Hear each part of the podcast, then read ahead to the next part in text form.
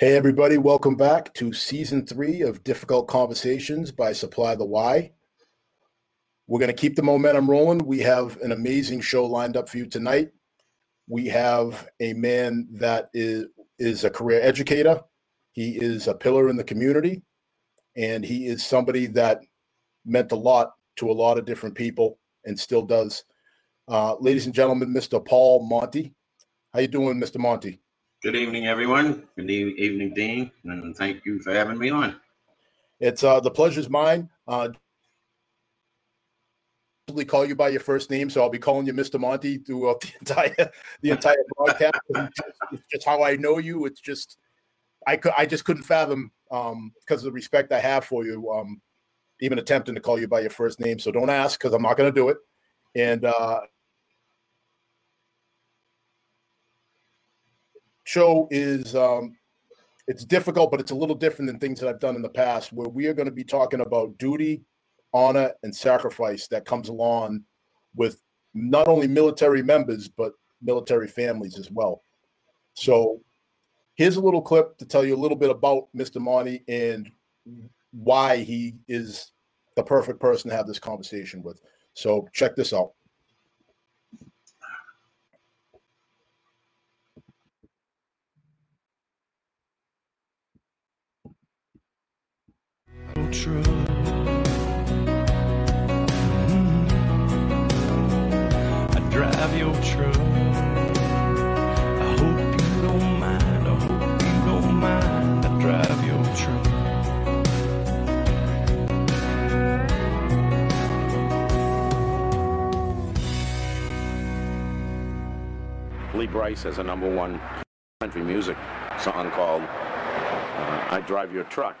And uh, that all began uh, when uh, Connie Harrington, a songwriter from Nashville, Tennessee, uh, heard me doing a radio interview with NPR Radio uh, for Memorial Day in 2011. Um, and uh, during the interview, they asked me how I keep my son close, and one of the ways I said was I drive your truck. So Connie ended up writing that line down while she was driving on the highway, and just about drove off the highway as tears filled her eyes. And uh, then they found Lee Brice, and he recorded it and became number one. Uh, then they tried to search for me. After two years, they finally were able to find out who did the interview, and Connie called me and went down to Nashville for the uh, number one party, and uh, that's how it all came to be. That's Jared's truck. It's a Dodge Ram 2001. I drive it every day. This is my vehicle, even though it burns a lot of gas. It's um, it's comforting for me to be in the vehicle that he rode, and uh, so you know I, I, do keep it up. I did put a new engine in it last September, um, just to keep it on the road, and I will keep it on the road as long as I possibly can. The most comfortable thing is uh, you know having his DNA around me. I drive your truck.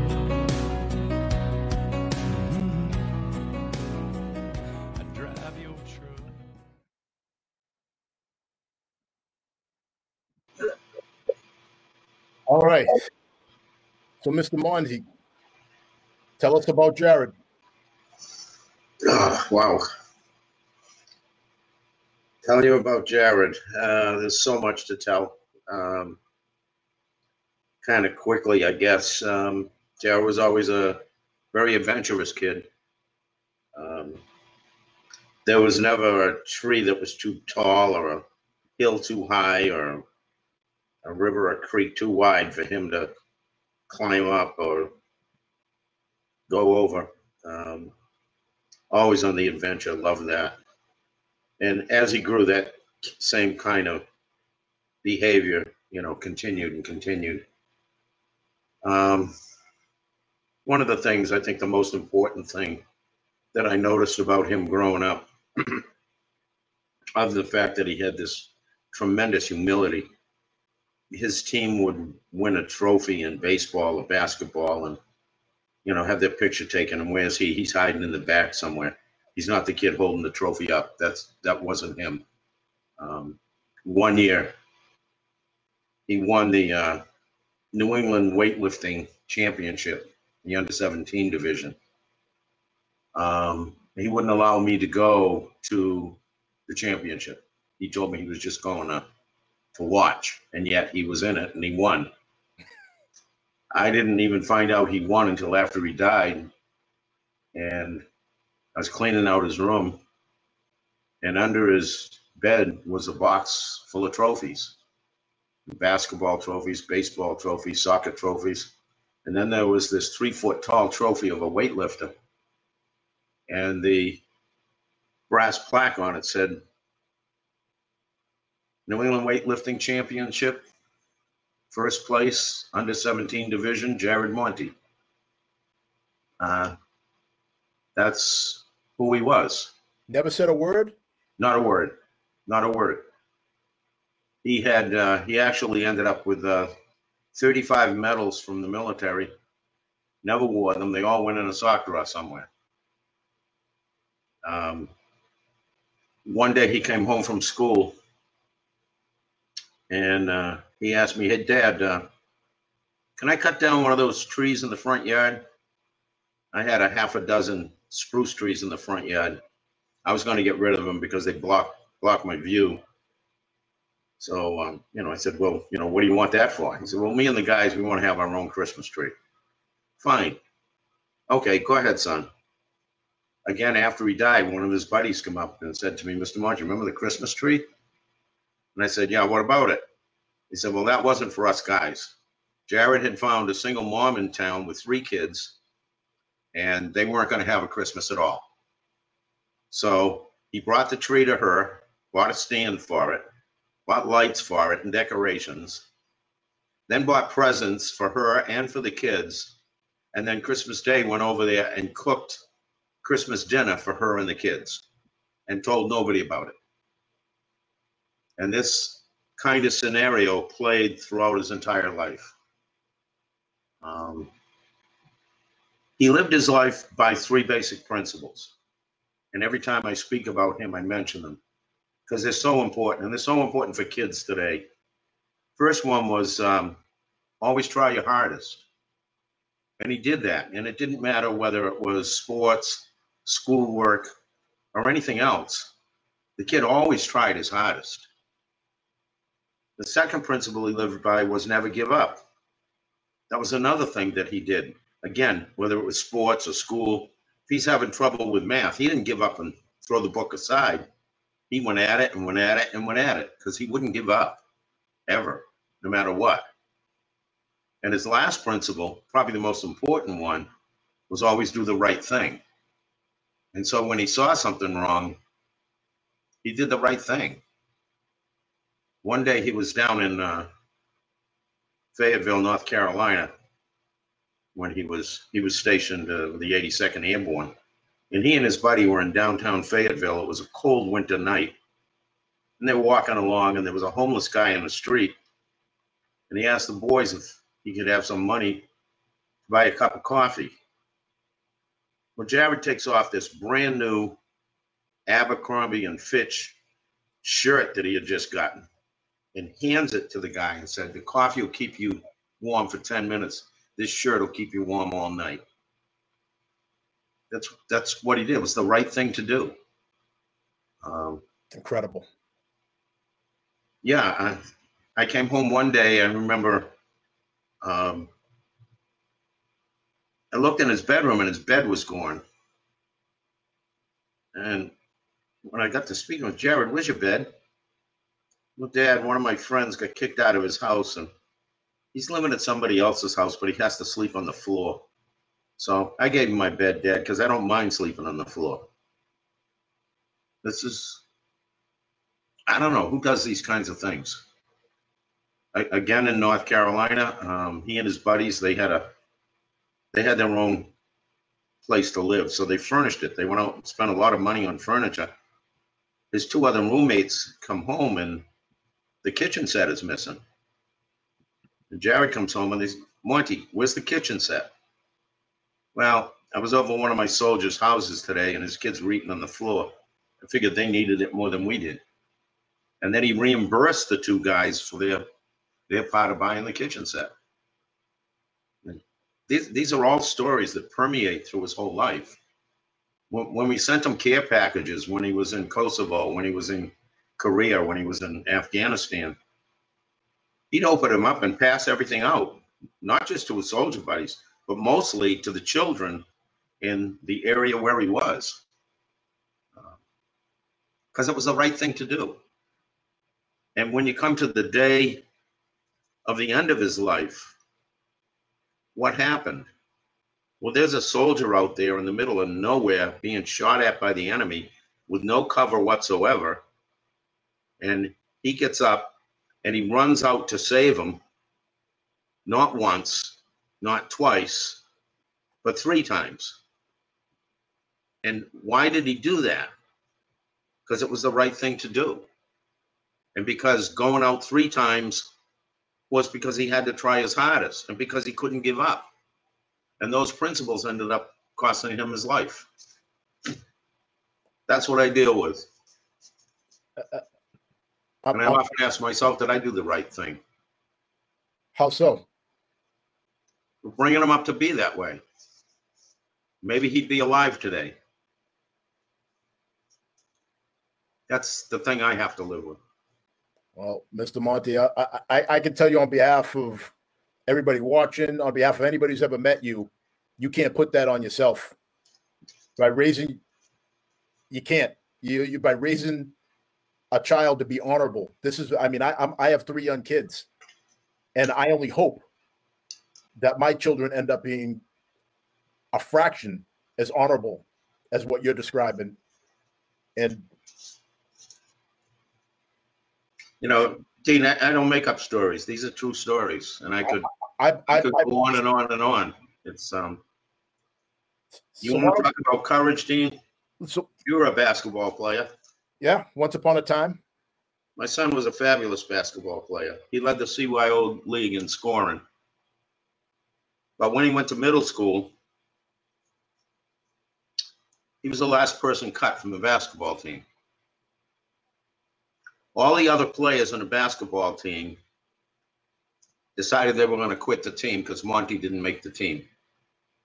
He got them together and screamed at him and said, You're not quitting any team. You're on the team. Don't worry about me. The next year, he tried out again. He was again the last cut. Okay, time to give up, right? Oh no. The third year, his last year in middle school, he tried out again. He was the last cut.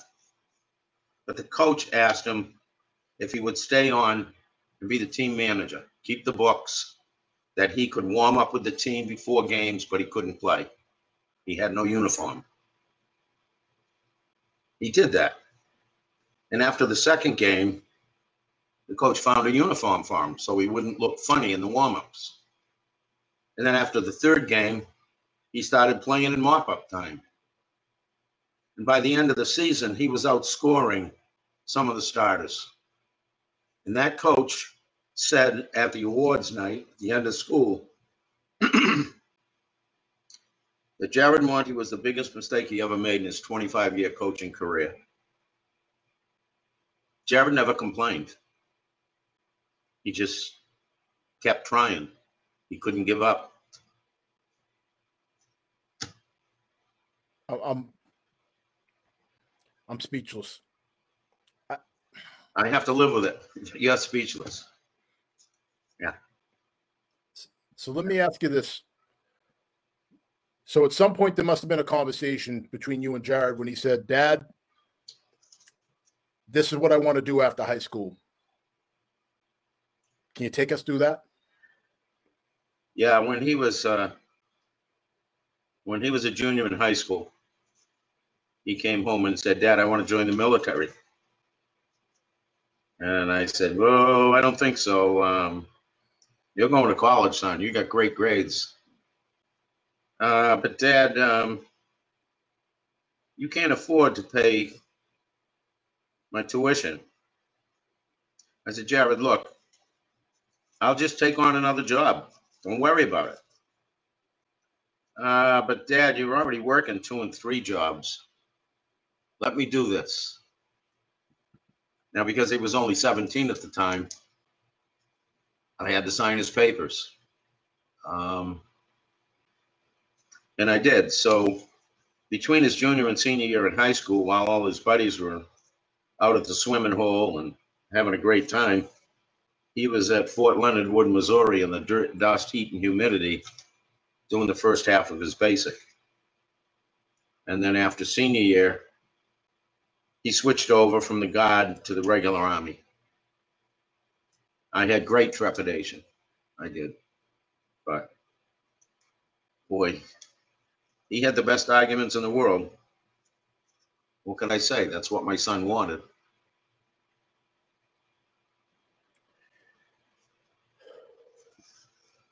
So he makes it through basic. He gets assigned his initial duty. What so what what was his initial duty when he got assigned out of basic?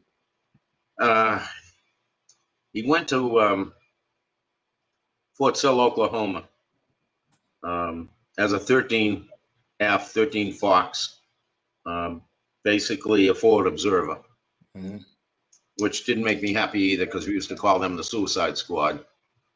Because what they do is they operate behind enemy lines and they call in air support, they call in artillery, mortars. Um, but they're always operating behind enemy lines, so they're always in danger. So there's a wonderful, incredible building at at um, Fort Sill, Oklahoma. It's a huge building, brand new. It's the most advanced forward observer school in the world. In fact, you know, our NATO allies, they send their soldiers over there to train. And what amazes me is, and I've course been there for the dedication, when you drive around Fort Sill, all of the buildings are named after great generals. And then you have this biggest, newest building that's named after this sergeant. And it's like, wow, what a place to be. But um, yeah, his first assignment was out there at uh, at Fort Sill. Then it was off to Fort Bragg uh, with the 82nd Airborne. Then he was deployed to South Korea, and then redeployed again to South Korea to a different base. Then deployed to Kosovo um, for that, and then 2003 deployed to Afghanistan for 0304 and back home and then redeployed back to Afghanistan um, for 06. Well, Mr. Monty, if I could, the chat, as I'm sure you can imagine, is lighting up right now. Um, I did. There's one comment that's really jumping out at me right now. It's from uh, from Matt. Matt says, as a combat infantryman and someone who has felt some loss and similar feelings as Mr. Monty, you have to remember that what makes these people great and honorable is what you love about them. If he wasn't that way, it wouldn't mean he would survive. It would mean he wasn't him. It's hard to explain in writing, but it's important. And um, I just think that that's such a wonderful, thoughtful comment. Um, I don't know the gentleman that that um, that put that in there, but um, but thank you, thank you, Matt, for uh, for that uh, thoughtful comment. You know, Uh, you know, you know, Dean, the most important thing to me is when those that served with him get in contact with me, and they still are after all these years, and tell the wonderful stories of him. And it's not always so much as, you know, the G.I. Joe stuff, because he wasn't a G.I. Joe. He was just the opposite. Um, but the stories of the things he did and how he made other soldiers better soldiers. Like they were climbing, climbing a mountain in Afghanistan and they had a new recruit with them. And this kid kept lagging, lagging behind, lagging behind. Jared, who always led from the front, went back to see what was going on with the kid, and he said, Sergeant Monty, I can't make it. I can't do this. Now they're all carrying 70 pound packs. But Jared took the kid's pack off his back and put it on his own back with his own 70 pound pack and walked the kid up the hill. And when they got close enough to the rest of the group who had stopped to rest. Jared took the kid's pack off, put it back on him, and allowed the kid to walk into the group with the pack on and never said a word. Who does that stuff? Somebody who embodies what true leadership is does that. Yeah. You're gonna make me cry here. Uh, uh, uh, You know what? You might not be the only one by the time this is over, Mr. Monty. It, it's um. That obviously there are no words, but you have to know how much what you're sharing means to everybody. If it means it means so much. So a lot of your former students are chiming in right now. So class of 1996, I believe, 97 maybe. Hi, Aaron. Yep. Yep. And this gentleman right here, um, this is somebody who's on the show monthly. Um, he is a former military vet. Uh, well, he's a military vet and he is a detective sergeant in a uh, jurisdiction north of Boston. And he says, prior to you going live, I watched a video of if I watch a video honoring your son's memories. It sounds like he was an honorable man, and I want to say thank you for keeping his memories alive. My last duty station was in the Army, 10th Mountain Division. Climb to glory. God bless. Thank you, Michael. Climb to glory. That's the motto of the 10th Mountain. Oh, is it? Okay. Yeah. Well, I figured it had some sort of meaning. Mike, Mike's um, he's good like that. He's always very thoughtful in his comments. Um, this is another class of 1996, I believe, alumnus right here. Elena Perlin. How are you, Elena? Yep. Great student. Yep. And and again, we could go on and on and on. So so talk to me about this. So now he's in it. He's in it to win it. He's deployed. How did this affect your family?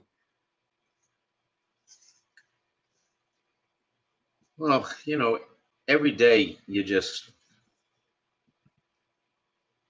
you have hot flutters every day. You don't know. You, you know, you're in a you're in a your child's in a war. You never know what's going to happen. The enemy's planting, you know, um, let's say EODs, but it's not the right thing. You know, explosions all over the place. I mean, I, I know so many families whose child was killed by an IED, Yep. right? Um, explosive device. Yep. and it's it's nothing they ever expected. Um, I, I I remember distinctly being in my classroom at Stoughton High on September 11th, 2001, when over the intercom they told us all to put our TVs on, and they showed the plane crashing into well, they showed the damage that was done by the plane that crashed into the uh, Twin Towers. And uh, I turned around and looked at my class. At that particular point, I had freshmen. And they were like, you know, it was, it was, it was something that they looked at with horror but their emotions were a little different than my next class that came in, which was made of juniors and seniors. And their take on it was so very different because they knew that many of them would be going to war because they were 16, 17, and 18 years old. Um, and then my own thoughts. My son's going to war. and it's just it's a scary thing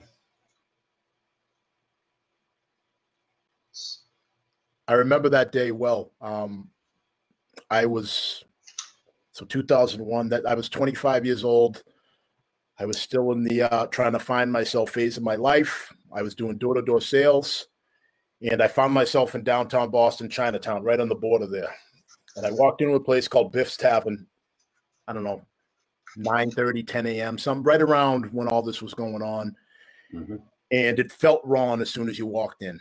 It was one of those things like I know what it is now, now that I'm a police officer, you you you know to to embrace that feeling and to trust that feeling of something just not being right. But before I was a cop, I didn't really I couldn't quantify what that was about. So I walk in, and like I said, it's in the morning. I see all these people in this bar at this time in the morning. And I'm talking working people, people that look like they were in, you know, like construction workers, things like that. And they're all huddled around the bar area, but nobody's drinking. So I go over looking to make a sale, looking to find, identify a manager or whatever. And I and I happen to look over at the TV. And like you said, you see the damage from the, from one of the towers.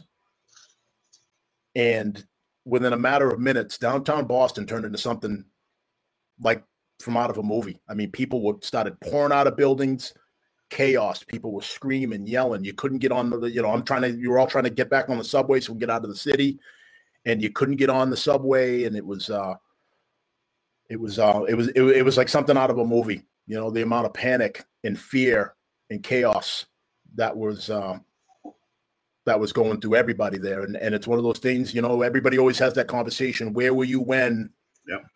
You, you found out that news and and that's that's my story I, I was in downtown boston and i think the real panic set in when people realized that that that the planes had originated from boston that's when people that's when it, everything just went haywire so Yeah. uh, You know, Dean, so many, so many young men and women saw that happen, rushed down to the recruiter's office and joined the military.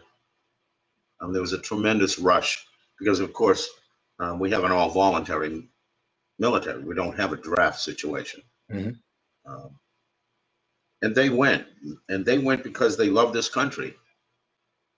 They didn't go because someone kicked them in the butt and said, hey, get in there, get in the service. They went because they love the country. And so many of them that came home came home so damaged, something that people really don't understand. That you can be shot or blown up and come home damaged in that way. That you've lost an arm or a leg or whatever. But it's the in, invisible damage. It's the PTSD um, that the sights and things that you see and the things that you do.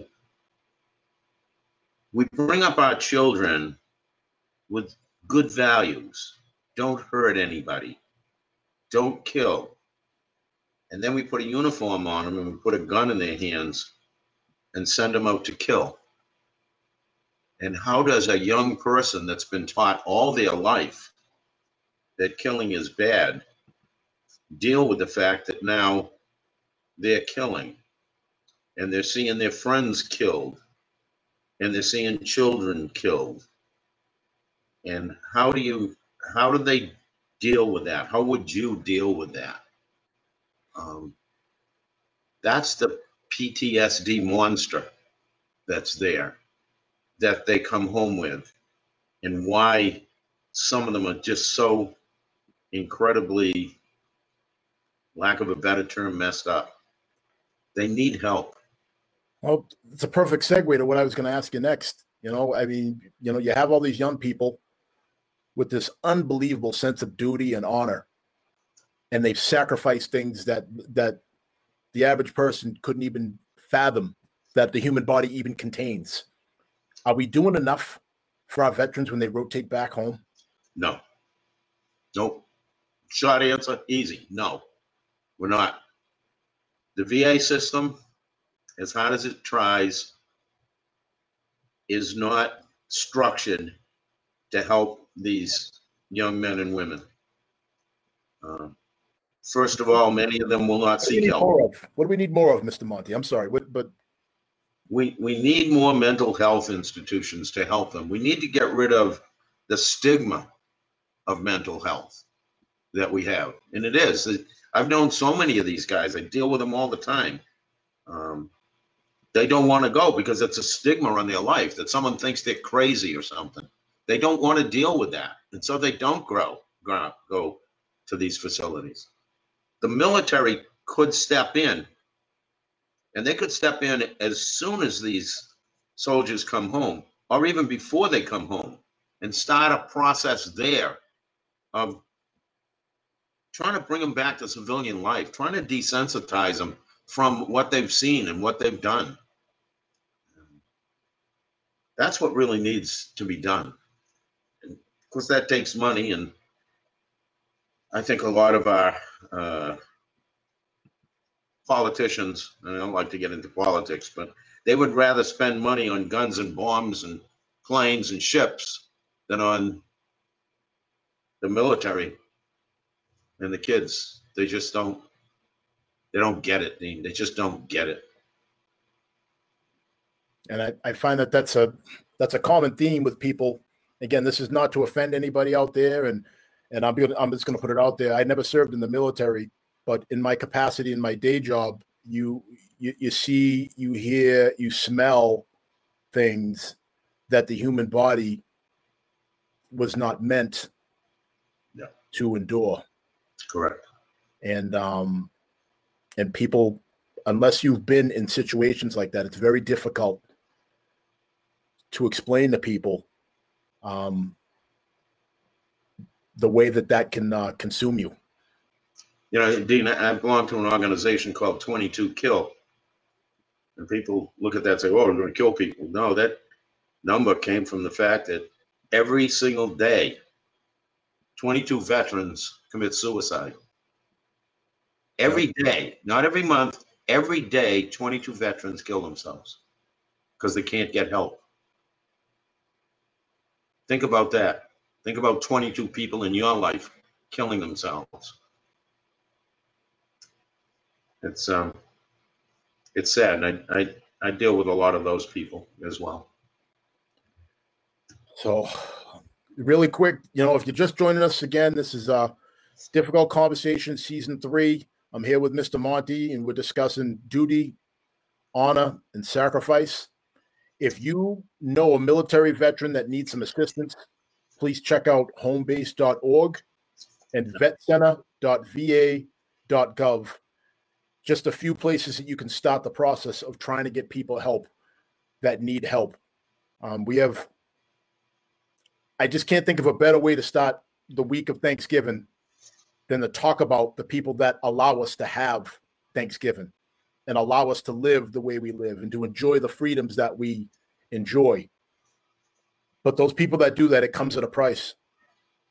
A very high price. Make sure that we're there for them the way that they've been there for us. So just please um, keep that in mind. So You know, go ahead, Mr. Moore. Please go on. I know you've been through this too, but there's a lot of people who like to pay lip service to this stuff, you know? But they don't want to expend the energy or whatever to help. Um, They might, might throw ten bucks or twenty bucks in a, in some kind of a, you know, charity fund. But they don't want to get involved.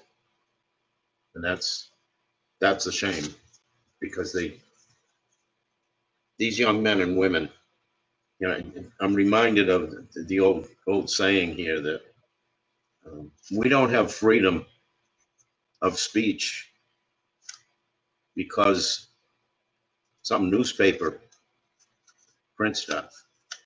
It's the soldier that gives us freedom of speech. It's the soldier that gives us freedom of religion and freedom to assemble and all the freedoms that we have come from that casket that's draped with an American flag. That's where it comes from. It's their blood that gives us the freedoms we have in this country. And if we don't unite this country and support our military, then this country is not going to last. It won't. Mr. Monty, we got a we got a comment from Stephanie.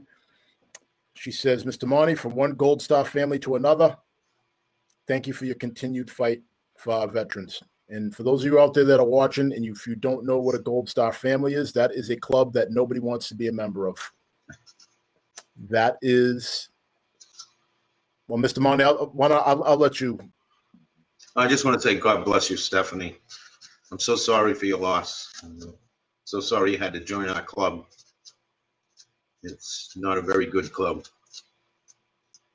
It's just what we have to endure. You mentioned, uh, you mentioned sacrifice. People just don't understand the sacrifices that these young men and women have. You know, they're, they're in a mud pit or in a hot desert or freezing their butts off somewhere in some country they hardly ever heard of. Um, instead of being home for their birthday or Christmas or Thanksgiving or July 4th or New Year's or anything else.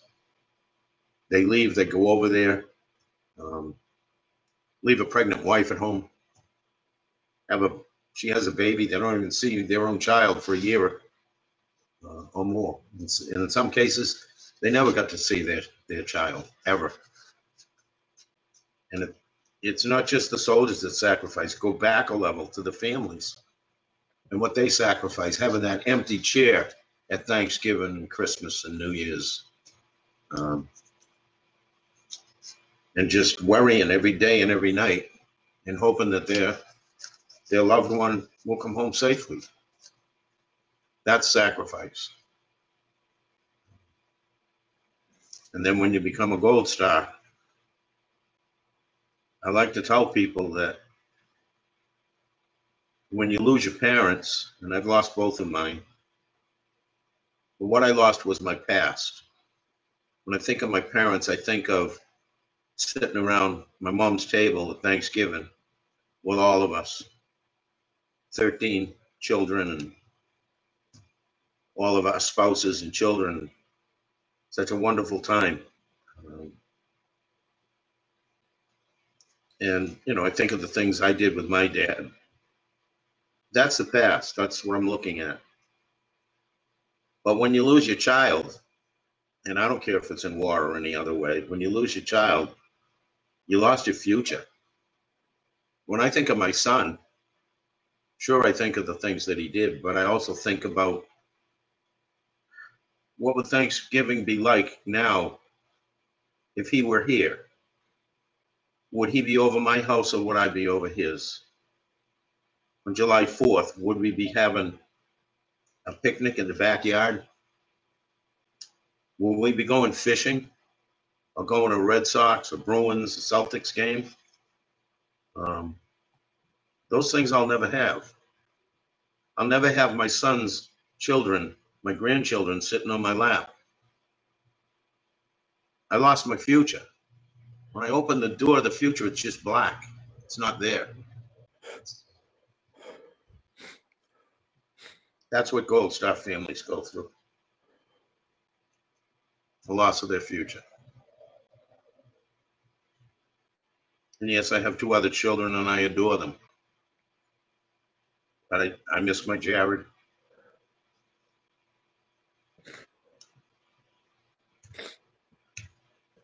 Sorry.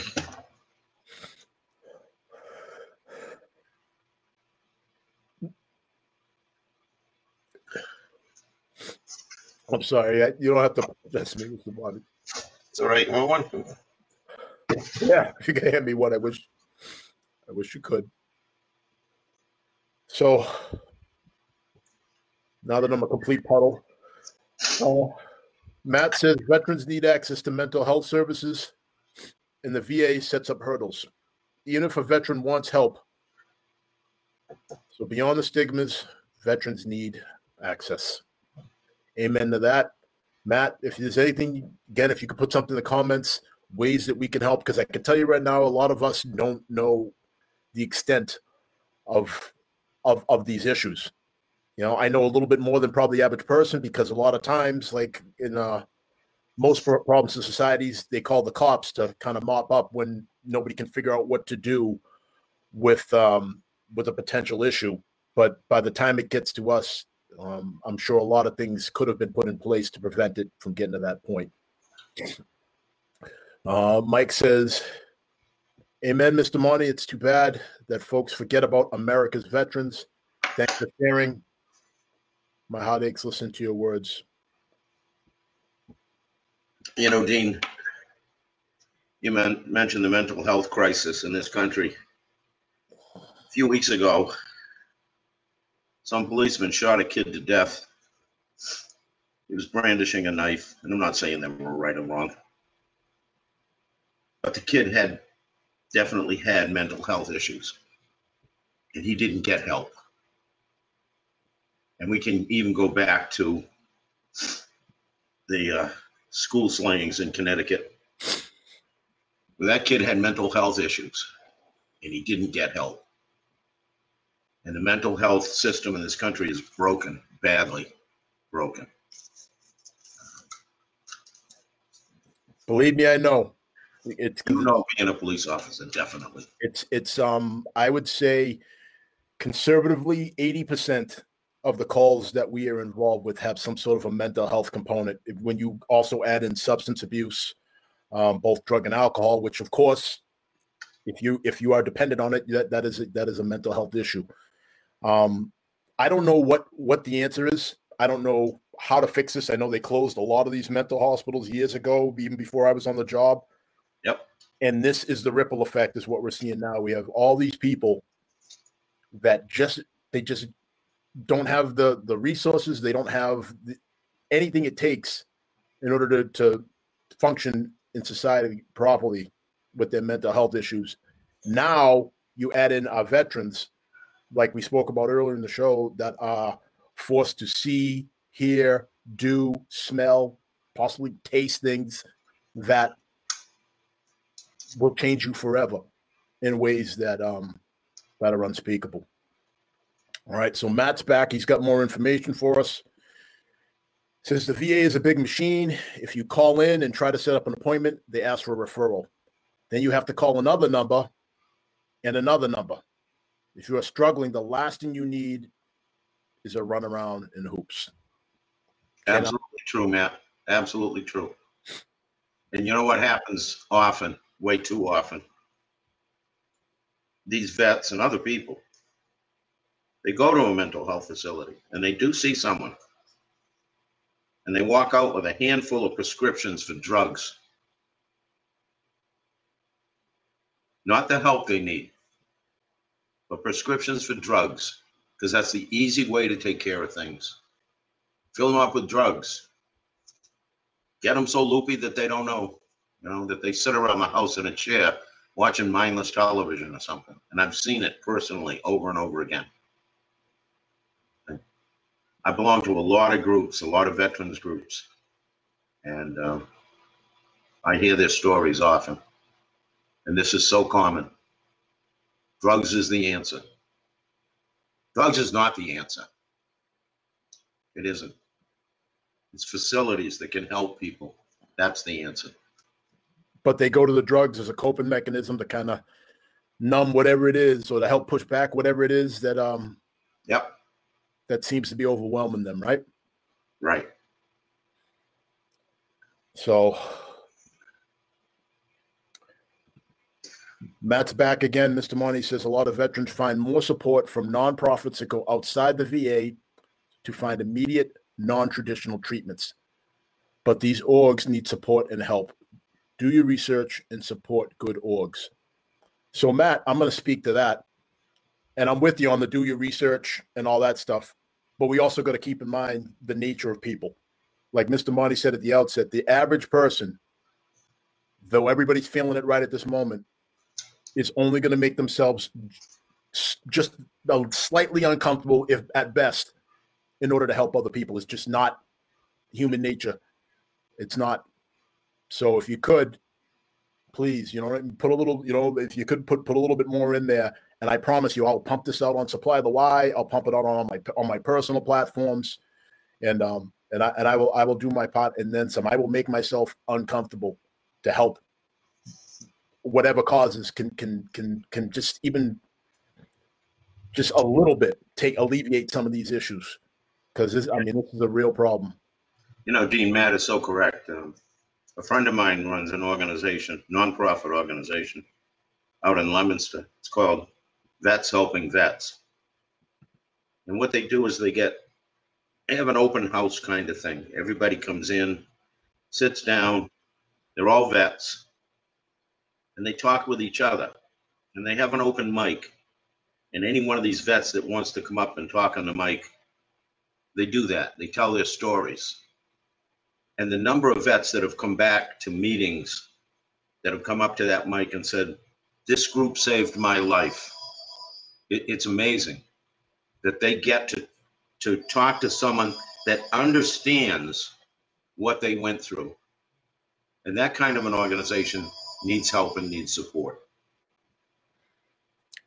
Absolutely. So I'm just going to hit the chat real quick. Um, a, a great supporter of veterans, a, a man who honors military veterans every single day. Mike said, "Not everybody forgets our military veterans," and he and he isn't just talking the talk, man. He is walking the walk. He's out there. He's running with his American flag, and he's always dedicating runs and certain distances to um, the, the, the fallen veterans. To um, his father was a veteran, but um, but Mike, I hear you, man. I hear you, and I and I know not everybody forgets it, but this problem is so large and it's so thick.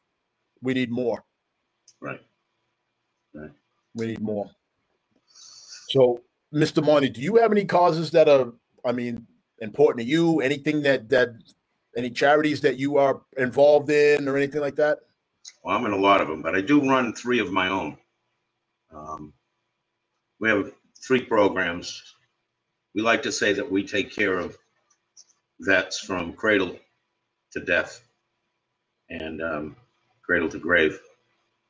Um, our first program is called Celebrate the Military Child, where we try to give the children of soldiers who are deployed something that they can hang on to. For example, um, we gave this Christmas party that was just awesome. Um, one or both of the parents were deployed, and we had the kids in. We had an armory set up, and um, the kids were given a large box, all decorated with wrapping paper, and sent around to all these different tables. And the kids were allowed to pick up things, coloring books and crayons and stuffed animals and toys, games, and fill their box. Um, the next section that they would go to was filled with all kinds of hygiene stuff, uh, soaps and shampoos and whatever kinds of things. That was mostly for their parents that were guiding them around. And the parents also got a box and they filled their box with that stuff. And then they went to a third section, which was all food products. And they filled up their box and no one left there with uh, with an empty box. Everyone left with at least two boxes full. Um, we gave a baby shower for pregnant military moms. Um, you know, in the military, you only stay in a base for two years and then they move you out. So they didn't have a group, so to speak, that that they got to know well enough that they would give them a baby shower. So we did it, and uh, every mom walked out of there with over a thousand dollars worth of stuff, from Pampers and wipes and onesies all the way up to walking out with strollers and cribs and that kind of stuff. Um, it's just so rewarding. The last two years, we've given bicycles to um, Mass Military Support Foundation, where they had a big Christmas party for deployed military, and um, we were able to give them bicycles for Christmas. So that that's one of our programs that we run that we're so proud of. Our second program is um, Flags for Vets. Um, in that program, after a four and a half year battle with the VA, we were given permission to put flags on all the graves um, in the Mass National Cemetery in Bourne, where previously no flags were allowed. But we ended up getting permission, provided that we buy all the flags, we put them all in, we take them all out, and we store them. So that was the challenge, and that we did. And this past um, Veterans Day, we put 77,000 flags in that cemetery. And we do it every Memorial Day and every Veterans Day. And right now, we're actually in the process of buying 80,000 new flags uh, because the ones we've been using are getting worn. So we're trying to do some fundraising for that um, to buy our buy our new flags. Uh, no, the government does not pay for the flags. No, the government does not subsidize us in any way. We do it. Um, and our third program is our scholarship program. This past year, we were able to give out $14,000 in scholarships. We gave, um, let me see, four $2,000 scholarships at my son's high school and um, three $2,000 scholarships um, at Fort Drum, New York, which was Jared's last duty station. So yeah, I, I run I run three charities myself, and then I belong to other ones. Um, uh, not think of all the names here running around in my head, but uh, Well, Mr. Monty, I know this is going to seem um, like the shoes on the other foot here. Let me tell you, this isn't a quiz. You know what I mean? As much as I would love to turn around to somebody who was a teacher in high school and tell them that I'm quizzing you, this is not a quiz. So if you can't come up with it right now, no big deal. What you can do is, as you think of them, just reach out to me, and I will pump these out on the Supply to Y page okay. as they come out. So so don't feel like you gotta you gotta rattle them all off now. Um, Yeah. you Well, know, there- there's Mass Fallen Heroes in Boston, um, which um, also has another program called um, Veterans Edge, where they help veterans find jobs and support. There's Mass Military Heroes. There's um, Friends of Massachusetts Military. You know, I'm on the board of directors on a bunch of these, and you know, they're all good. I wouldn't be there if they weren't. Well, Mr. Monty, I got a great question for you. It says, Mr. Monty, do you accept help with the flag placement? We would love to get our family and kids involved if that's possible. I don't know if there's an age thing or what. we have no age thing. The uh, the pride that we have is the number of people that show up to help us, all voluntary, don't have to register. We always do it the Saturday before Memorial Day, the Saturday before Veterans Day. We pick up the flags on the Sunday after Memorial Day, the Sunday after Veterans Day. Um, we've had as many as 5,000 people down there helping us putting the flags in, which is amazing. But what's most amazing is who comes and helps us. We've had people in their 90s down there um, trying to put a flag on their loved one's grave. We have babies in strollers. We have entire families, the grandparents, the parents, and the kids. We have motorcycle clubs that come. We have football teams and hockey teams that come and help us out. Boy Scouts, Girl Scouts, old, young, in between. Um, it's such a great cross section of America and shows that yeah, there's a lot of people out there that really do care, but they need something to rally around, and they rally around this project and come down. So a little more difficult this year with COVID. We just did it for Veterans Day. We had to make all kinds of provisions in order to be able to do it, but we did it. We put in 77,000 flags and we took them all out. So it's a it's a great program. We're very very proud of. Well, I like I said, uh, you have my word. Um, first of all, you're gonna. I mean, first things first, you're gonna get a donation from Supply the Y. Um, I'm gonna. I'm. Let me be the first to. Um, I'm gonna. I'm gonna do a hundred dollar donation from Supply the Y just to get things started, and I would encourage others. Again, give what you can. You know, if you can only give a couple bucks, then a couple bucks. Like there's no. There's no judgment here. You know, my father used to have a perfect saying for this exact scenario my father used to say, "Some of something is better than none of nothing," and that's Absolutely right. Let me, let me tell you something else, Dean. We accept no corporate donations. Um, I don't want to be beholden to some company that's going to give us a donation and then demand that we put their logo up. That's not what it's about. All our donations come from grassroots people. Some will give us a hundred dollars, some will give us twenty. And some little kid will show up with a jar full of coins that he saved all year long and put it in the donation bottle. And we will reach our goal. We need to, we need to get eighty thousand dollars to get our new flags. It's a buck a flag. But we'll get it. We'll get it, thanks to the generosity of the wonderful people of this great country. Well, I, I, I'm I'm I'm honored to be able to contribute just in some small part to this. And it looks like we have somebody else that's already um, looking to stand shoulder to shoulder with me on this. Karen from Meeting House Mill says Meeting House Mill Gift Shop will also donate. So, um, Yeah, let's get this started right. Let's. We're down to the last 90 seconds of the show. Um, it's been anyone that wants to donate, let me give you a, an address. Um, they want to send it to the SFC, Sergeant First Class, Jared C. Monty Charitable Foundation, in care of Paul Monty, 408 Center, C-E-N-T-E-R Street, Raynham, R-A-Y-N-H-A-M, Massachusetts, 02767.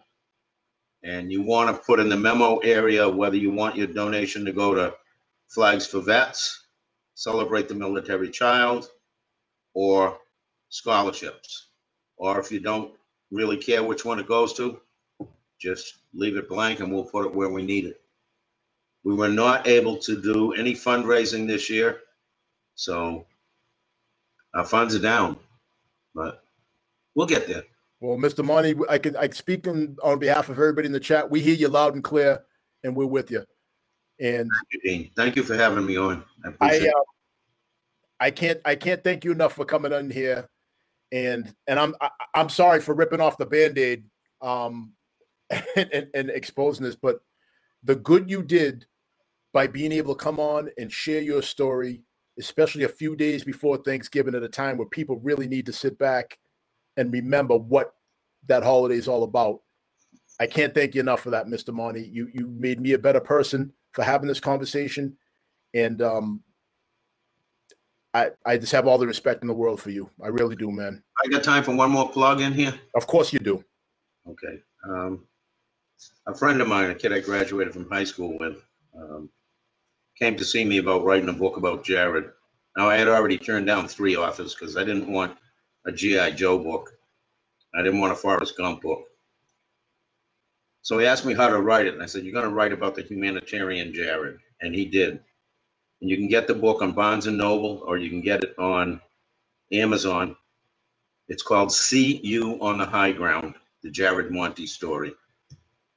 Just have a box of Kleenex with you when you read it. It's And an again- amazing story about an amazing man. And again, folks, if you don't get all this information down, don't worry. We replay all the broadcast on the YouTube channel, on the Facebook channel, Apple, Amazon, and Spotify. This is most definitely going to be on all those. And I'm going to get with Mr. Monty afterwards, and I'm going to give an old teacher some homework and to have him kind of put all this down for me You still owe me work. oh, I I can't, I can't wait. You get a session if you don't get it done on time either. And, and, and I will make sure that I post all this information on uh, on the Supply the Y page. All I ask is that you like it, you share it, and you make sure that that we uh, we make this all go viral. So, Mr. Monty, on behalf of everybody that's in the audience, thank you again. We all love you, and thanks and happy Thanksgiving, Mr. Monty. Thank you for having me and happy holidays to everybody out there. Have a great Thanksgiving. I know it's a little tough this year, but um, have a good one. Well, that wraps up the that wraps up our episode for tonight, folks. Thanks for taking time away from your families. Um, I hope it was worthwhile. Again, we got a lot more con- coming up. Stay tuned to uh, Supply the Y. We're going to have a lot of difficult conversations. And if you have any ideas for um, episodes you want to see or questions you want to ask, you can find us at supplythey at gmail.com, Facebook, YouTube, and of course, Amazon, Apple, and Spotify podcast. So good night, everybody, and we'll see you all next week for when we have our monthly meetup with Dr. Obed Magni and Mike Powell. Good night.